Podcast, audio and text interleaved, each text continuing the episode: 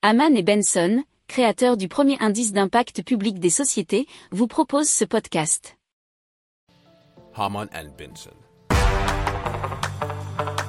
Le journal des stratèges.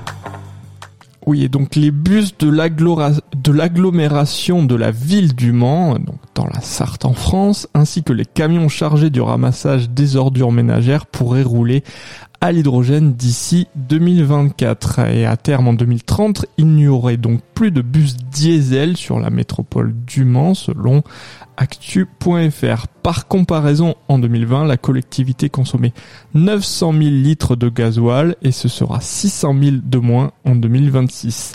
Alors la métropole compte débourser 13 millions d'euros pour se doter d'un parc de bus fonctionnant à l'hydrogène, ce qui fait 22,5 millions d'euros en comptant les bennes à ordures.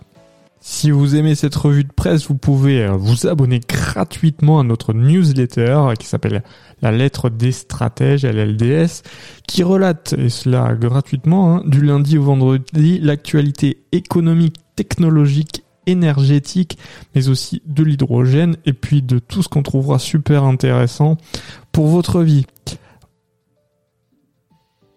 Pour approfondir ces sujets, abonnez-vous à la newsletter de Haman et Benson et écoutez nos autres podcasts que vous retrouverez dans les notes de l'émission ou sur notre site internet.